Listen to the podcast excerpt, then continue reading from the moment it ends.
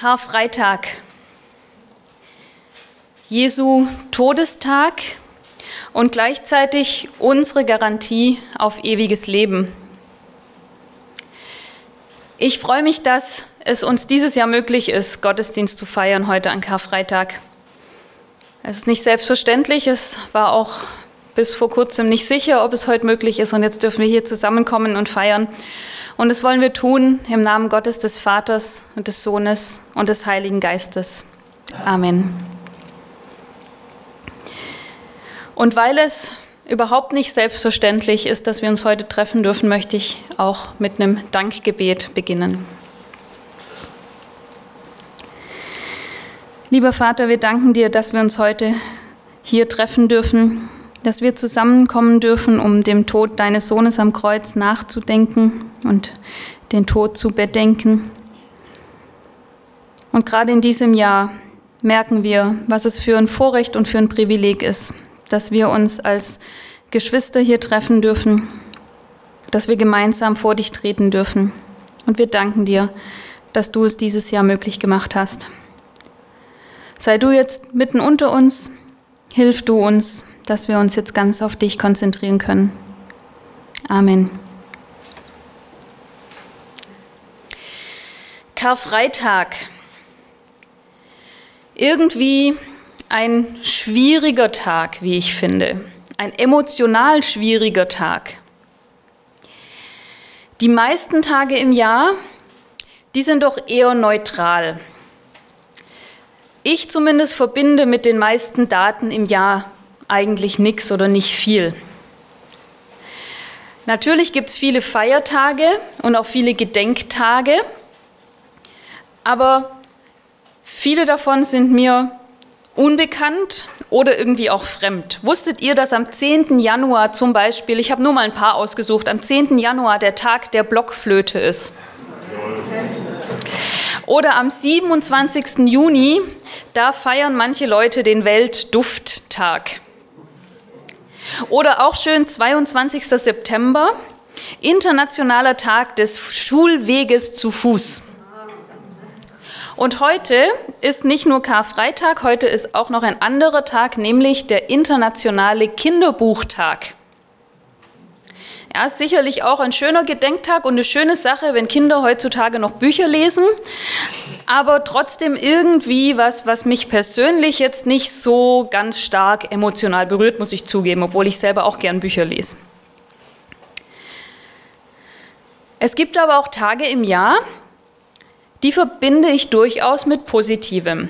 Wenn ich das Datum schon sehe, da geht mir schon das Herz auf, weil ich damit positive Gefühle verbinde oder positive Erlebnisse. Ich bin ein riesen Geburtstagsfan. Ich feiere meinen eigenen Geburtstag noch sehr gerne. Mal schauen, wie lange noch. Ähm, ich feiere aber auch andere Geburtstage gern und ich kann mir Geburtstage in der Regel auch ganz gut merken. Der Sommeranfang ist für mich so ein Tag im Jahr, 21. Juni. Nicht nur, dass meine Mutter da auch Geburtstag hat, sondern einfach auch so dieser Sommeranfang. Für mich ein ganz wunderbarer Tag. Für andere sind es vielleicht andere Tage, auch der Hochzeitstag kann so ein Tag sein oder vielleicht auch der Start der Vier-Schanzentournee, der ja auch jedes Jahr am gleichen Tag ist, wenn man sportbegeistert ist. So gibt es Tage, die wir einfach positiv konnotieren, was Positives damit verbinden. Und es gibt auch diese anderen Tage, diese Tage, die ein negatives Gefühl hervorrufen. Der Todestag eines geliebten Menschen zum Beispiel, wenn der sich jährt. Oder vielleicht ein Tag, an dem man mal einen Unfall hatte oder was anderes Schlimmes passiert ist und dieses Datum hat sich irgendwie eingebrannt. So gibt es Tage, die positiv sind und es gibt Tage, die eher negativ behaftet sind. Und jetzt sind wir heute an Karfreitag. Karfreitag, der Tag, an dem Jesus gestorben ist. Nach stundenlanger Folter und Qual und daran erinnern wir uns heute. Wir denken daran, was Jesus alles erlitten hat und wir machen uns bewusst, dass er das unseretwegen erleiden musste. Und das macht uns traurig. Das zieht uns vielleicht auch nach unten. Und gleichzeitig freuen wir uns an diesem Karfreitag. Wir freuen uns, dass durch Jesu Tod am Kreuz für uns Leben möglich ist. Wir sind dankbar und wir loben Gott dafür. Wir loben ihn dafür, dass er diesen Weg für uns bis zum Schluss gegangen ist, dass er uns so seine große Liebe gezeigt hat. Karfreitag, dieser Tag, der so uneindeutig ist, dieser Tag, der irgendwie auch so zwiespältig ist. Und das merken wir auch, wenn wir in die Christenheit reinschauen, so in der weltweiten Kirche oder auch durch die Zeiten hinweg. Für die evangelische Kirche ist der Karfreitag, sagt man so, der höchste Feiertag im Jahr. Meine Großeltern haben mir erzählt, dass die Katholiken im Ort bis weit in die 50er Jahre rein und noch länger teilweise an Karfreitag ganz bewusst ihre Wäsche gewaschen und aufgehängt haben oder ihr Auto draußen gewaschen haben weil sie damit zeigen wollten, dass doch ein Todestag kein so hoher Feiertag sein soll. Und auch die Begrifflichkeit zeigt es, dass dieser Tag so viel in sich trägt. Bei uns heißt der Kar-Freitag. Dieses Wort Kar kommt aus dem Althochdeutschen und es bedeutet Klage, Kummer, Trauer. Ein Trauerfreitag. Im Englischen heißt der heutige Tag Good Friday, ein guter Freitag. Und die Franzosen nennen ihn Le Vendredi Saint, der heilige Freitag. Ja, was denn jetzt? Ist heute ein Trauertag? Ist heute ein guter Tag? Ist heute ein heiliger Tag? Heute ist alles zusammen. Und deswegen müssen wir uns auch nicht entscheiden, ob wir uns heute himmelhoch jauchzen fühlen oder zu Tode betrübt. Es darf heute beides sein. Wir dürfen beides gleichzeitig sein. Und vielleicht kennt ihr das, dass in einem Jahr mal das eine mehr überwiegt und im anderen wieder das andere. Vielleicht sind aber auch beide Gefühle an diesem Tag gleichzeitig da. Vielleicht ist beides parallel in uns die Trauer über Jesu Tod, unsere Schuld, die ihn in diesen Tod getrieben hat, und die Freude darüber, dass wir durch diesen Tod von der Sünde erlöst sind.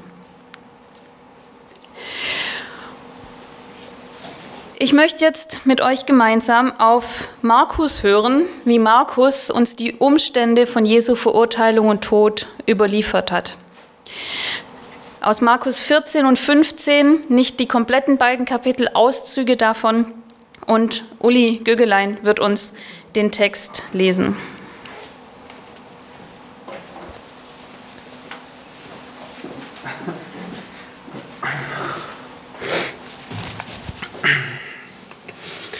Jesus wurde zum Haus des hohen Priesters gebracht wo die obersten Priester, die anderen führenden Männer des Volkes und die Schriftgelehrten sich versammelt hatten. Währenddessen versuchte, versuchten die obersten Priester und der gesamte Hohe Rat Zeugen zu finden, die gegen Jesus aussagten, damit sie ihn zum Tod verurteilen konnten. Doch alle ihre Bemühungen waren vergebens. Zwar sagten viele falsche Zeugen gegen ihn aus, aber sie widersprachen einander. Da stellte sich der hohe Priester vor die anderen hin und fragte Jesus, Willst du denn überhaupt nicht reden? Was hast du zu diesen Anklagen zu sagen? Jesus gab keine Antwort. Der hohe Priester fragte ihn, Bist du der Christus, der Sohn Gottes, des Hochgelobten? Jesus antwortete, Ich bin es. Ihr werdet den Menschensohn zur Rechten Gottes des Allmächtigen sitzen und auf den Wolken des Himmels wiederkommen sehen. Da zerriss der hohe Priester sein Gewand und sagte, Wozu brauchen wir noch weitere Zeugen? Ihr habt alle seine Gotteslästerung gehört. Wie lautet euer Urteil? Und sie verurteilten ihn zum Tod. Einige begannen Jesus anzuspucken. Sie verbanden ihm die Augen und schlugen ihn mit den Fäusten ins Gesicht. Du Prophet, sag uns, wer hat dich gerade geschlagen? höhnten sie. Und selbst die Wachen prügelten auf ihn ein, als sie ihn abführten. Die Soldaten brachten Jesus in das Prätorium, den Palast des römischen Statthalters, und riefen alle anderen Soldaten zusammen.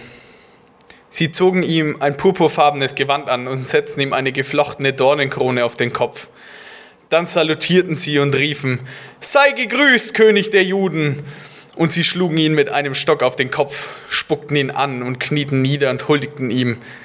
Als sie genug davon hatten, ihn zu verspotten, zogen sie ihm das Purpurgewand wieder aus und zogen ihm seine eigenen Kleider an. Dann führten sie ihn ab, um ihn zu kreuzigen. Ein Mann, er hieß Simon und stammte aus Kyrene, kam gerade von den Feldern zurück. Ihn zwangen sie, für Jesus das Kreuz zu tragen. Sie brachten Jesus an einen Ort, der Golgatha heißt, das bedeutet Schädelstätte. Dort wollten sie ihm Wein geben, der mit Myrrhe vermischt war, aber er nahm ihn nicht. Dann nagelten sie ihn ans Kreuz. Sie verlosten seine Kleider, indem sie darum würfelten, was jeder bekommen sollte. Es war neun Uhr morgens, als sie ihn kreuzigten. Über seinem Kopf wurde ein Schild am Kreuz befestigt, auf dem stand, wofür er angeklagt worden war. Die Aufschrift lautete König der Juden. Zusammen mit ihm wurden zwei Verbrecher gekreuzigt. Ihre Kreuze standen rechts und links von ihm. Die Leute, die vorbeigingen, schüttelten den Kopf und verspotteten ihn. Ha, du kannst doch den Tempel zerstören und in nur drei Tagen wieder aufbauen, oder? Nun, dann rette dich doch selbst und steig vom Kreuz herab. Auch die obersten Priester und Schriftgelehrten machten sich über Jesus lustig. Andere hat er gerettet, lästerten sie, aber sich selbst kann er nicht helfen. Dieser Christus, dieser König Israels, soll er doch vom Kreuz heruntersteigen, sodass wir es sehen und ihm glauben können. Selbst die beiden Verbrecher, die mit Jesus zusammengekreuzigt wurden, verhöhnten ihn. Gegen Mittag legte sich eine Finsternis über das ganze Land, die drei Stunden anhielt. Dann um drei Uhr rief Jesus mit lauter Stimme, Eli, Eli, lama asabtani. Das bedeutet, mein Gott, mein Gott, warum hast du mich verlassen? Einige von den Leuten, die dabei standen, verstanden ihn falsch und dachten, er rufe den Propheten Elia. Einer von ihnen aber lief, tränkte einen Schwamm mit Weinessig, steckte ihn auf einen Stab und hielt ihn Jesus hin, damit er davon trinken konnte. Wartet, wir wollen sehen, ob Elia wirklich kommt und ihn herunterholt, sagte er. Da schrie Jesus laut auf und starb.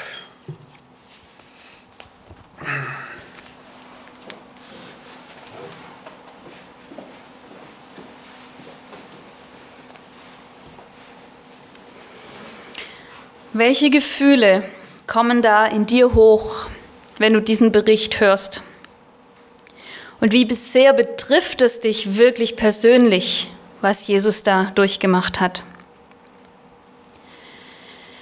Ich habe uns für heute ein Lied mitgebracht.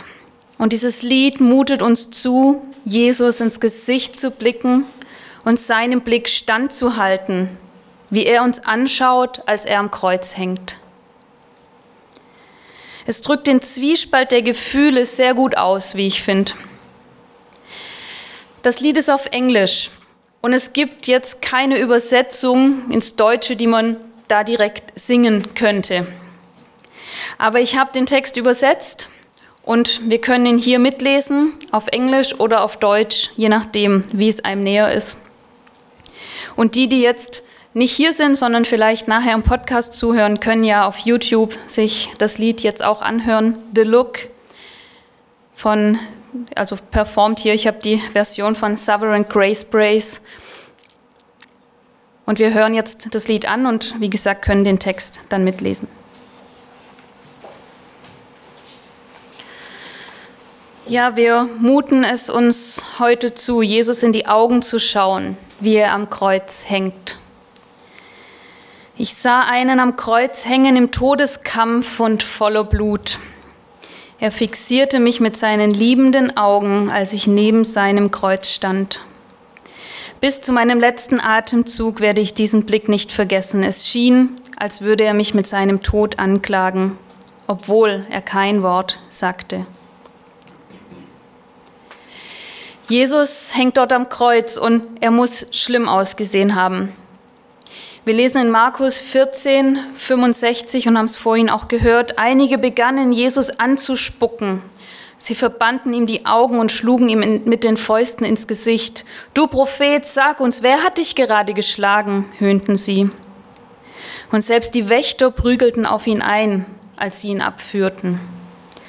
Und in Markus 15, Vers 19, und sie schlugen ihn mit einem Stock auf den Kopf, spuckten ihn an und knieten nieder und huldigten ihm. Für mich zwei ganz unvorstellbare und schreckliche Dinge. Jemandem ins Gesicht schlagen. Eine Handlung, die eigentlich nur möglich ist, wenn man voller Hass und voller Aggression ist. Und jemanden anspucken. So was Demütigendes. Aber Jesus hat es erlebt, er hat es durchgemacht. Und dann musste er so geschunden den Weg zum Kreuz gehen und er war so geschwächt, er konnte sein Kreuz selbst gar nicht mehr tragen. Er muss schlimm ausgesehen haben, als er da hing. Und sowas will man doch eigentlich überhaupt gar nicht sehen.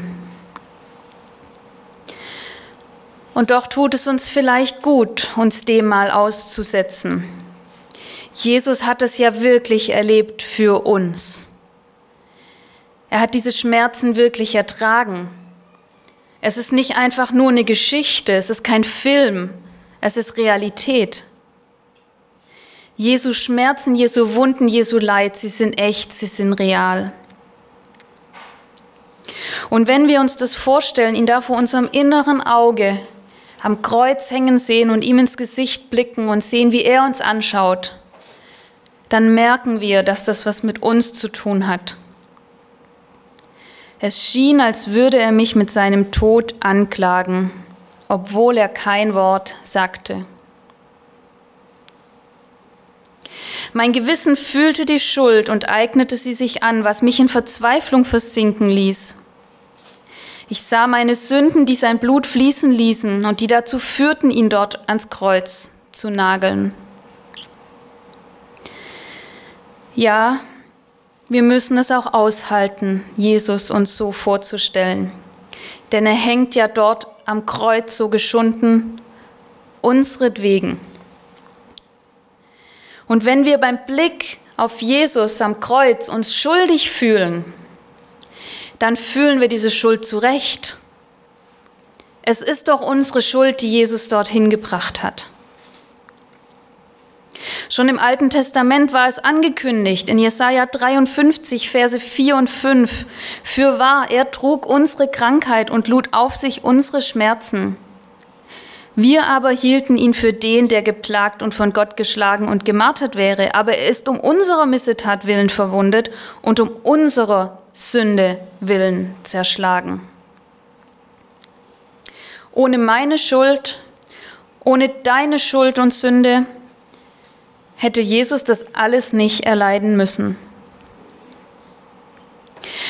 Und ich möchte uns jetzt ein paar Minuten Zeit geben, genau darüber nachzudenken an diesem Karfreitag. Traut es euch zu, euch den geschundenen Jesus vorzustellen, wie er dort am Kreuz hängt und euch anschaut. Und macht euch bewusst, dass es eure Sünde ist, die ihn dorthin gebracht hat. Vielleicht fallen euch konkrete Sünden ein. Konkrete Dinge, die ihr in eurem Leben getan habt, die Jesus ans Kreuz genagelt haben. Das kann einen schon ganz schön erschrecken, seine eigene Schuld, seine eigene Sünde.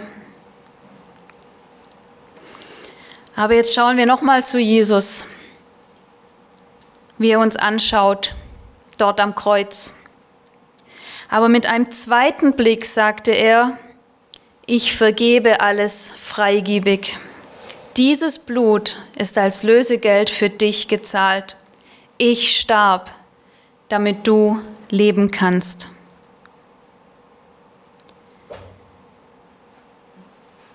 Wir müssen bei dem Blick auf unsere Schuld nicht stehen bleiben. Wir müssen nicht, wenn wir vom Kreuz weggehen, das schlechte Gewissen mitnehmen.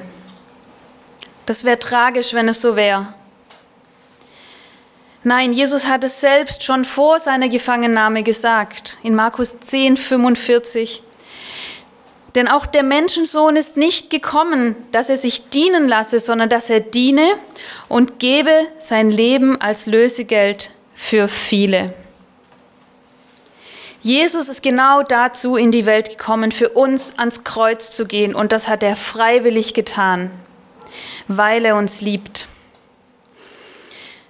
Er vergibt uns, was wir getan haben. Er hat sein Leben gegeben, damit wir Leben erhalten dürfen. Und das ist kein Nebenprodukt, sondern das war Jesu Auftrag, das war sein Ziel und er hat es gern für uns getan. Und deshalb dürfen wir uns das heutzutage auch immer noch zusprechen. Und es tut gut, sich das auch noch immer mal wieder zuzusprechen, zugesprochen zu bekommen. Und wenn wir dürften, würden wir heute Abend mal feiern. Aber ich möchte es dir auch so zusprechen. Alle deine Sünden, die dir vorhin in den Sinn gekommen sind, sind dir vergeben. Wenn du sie zu Jesus bringst, vergibt Jesus dir deine Sünden.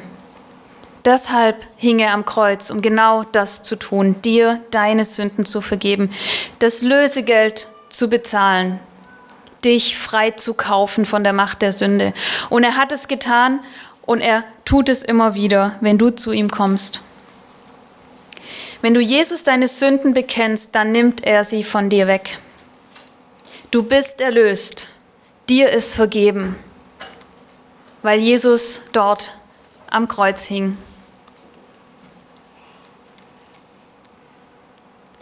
Deshalb, während sein Tod aller Welt meine Sünde zeigt, so ist das Geheimnis der Gnade, der Tod besiegelt ebenso meine Vergebung. Mit freudigem Kummer und trauriger Freude ist mein Geist nun erfüllt, dass ich solch ein Leben zerstört haben soll, jedoch durch den lebe, den ich getötet habe. Diese letzte Strophe, so sperrig sie im Deutschen vielleicht klingt, drückt für mich so eindrücklich das aus, was ich auch am Anfang schon gesagt habe. Dieser Zwiespalt der Gefühle, die in diesem Karfreitag liegen. Sein Tod Zeuge für meine Sünde. Und das soll und wird mich immer wieder ganz nach unten ziehen, wenn ich daran denke. Ich habe Schuld am Tod eines Menschen und dann auch noch an einem unschuldigen Menschen. Sein Tod, aber auch Zeuge für die Vergebung. Die Vergebung, die ich erhalten habe durch diesen Tod. Und das darf mich fröhlich machen und dankbar machen und darf mich erheben. Ich bin erlöst, ich bin befreit. Ich darf ewiges Leben haben. Ich habe dieses Lied vor ein paar Jahren kennengelernt, schon vor vielen Jahren mittlerweile. Und diese beiden Wortpaare aus dieser dritten Strophe, die begleiten mich seitdem immer wieder durch die Passionszeit und, speziell am Karfreitag. Pleasing Grief freudiger Kummer und mournful joy, traurige Freude. Das ist das, was für mich der Karfreitag ausdrückt. Man nennt diese Art und Weise, zwei Worte zusammenzubringen, die eigentlich nicht zusammenpassen, als Stilmittel in der Literatur ein Oxymoron.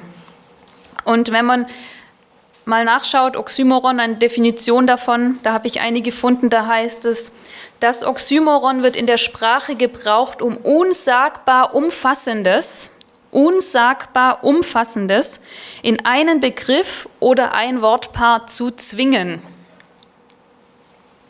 Unsagbar Umfassendes. Das ist doch der Karfreitag. Unsagbar ist es, was Jesus da für uns getan hat. Wir können das eigentlich mit Worten überhaupt gar nicht ausdrücken. All unsere Schuld hat er auf sich genommen, für uns gelitten, um uns von unserer Sündenlast zu befreien. Wie soll man das jemals mit menschlichen Worten beschreiben können? Und wie soll man das jemals mit menschlichen Worten beschreiben können, was das mit uns macht? Was wir da empfinden, wenn wir daran denken. Unsagbar. Und umfassend ist dieser Karfreitag auch, weil er ja alle unsere Gefühle anspricht. Freude, Trauer, Scham, Geborgenheit, Ehrfurcht, Ekel, Liebe, Entsetzen, Erleichterung sind nur ein paar Gefühle, die in mir hochkommen, wenn ich über Karfreitag und über das, was da passiert ist, nachdenke. Umfassend ist dieser Karfreitag. Umfassend ist er natürlich auch deshalb, weil er für die ganze Welt und für alle Zeiten Gültigkeit hat. Was da vor über 2000 Jahren auf Golgatha passiert ist, das gilt für alle Menschen und für alle Zeiten. Wie anders als mit so einem Oxymoron, einem Wortpaar, das eigentlich nicht zusammenpasst, das eigentlich widersprüchlich ist. Wie anders kann man diesen Karfreitag besser umschreiben?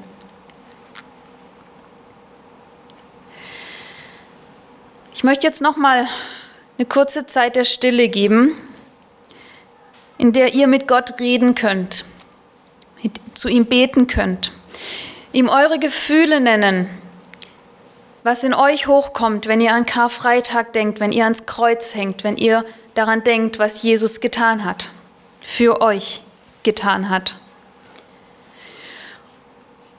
Und wenn jemand in dieser Zeit irgendetwas, irgendeinen Gedanken bekommt oder was hat, was er gerne auch teilen möchte, dann gibt es im Anschluss auch die Möglichkeit, noch hier nach vorne zu kommen und selbst noch was auch dazu zu sagen, was euch der Karfreitag bedeutet.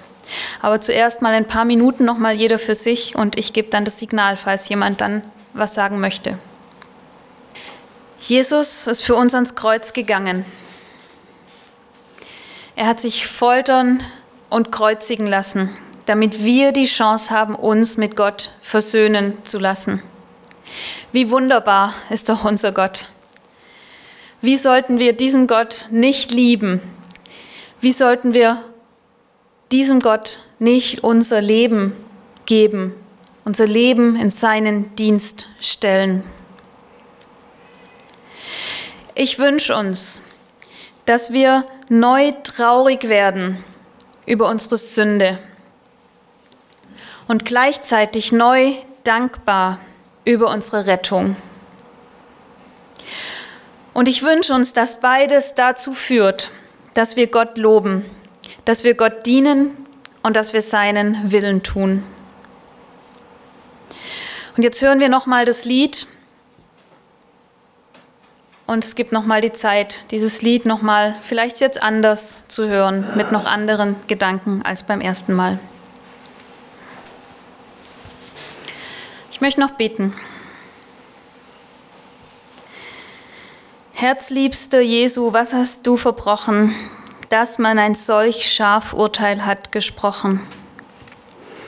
Nichts hast du verbrochen, Herr Jesus, wir waren es, die dich durch unsere Sünde ans Kreuz genagelt haben. Und das macht uns zutiefst traurig, es beschämt uns.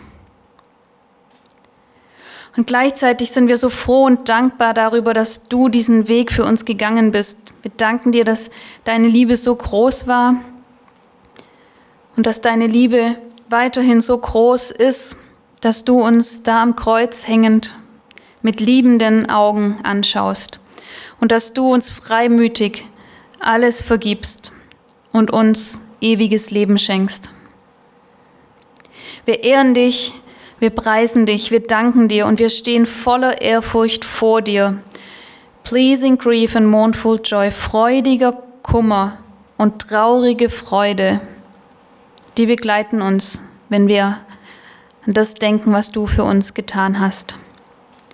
Danke, Herr Jesus, für deine Liebe zu uns. Amen.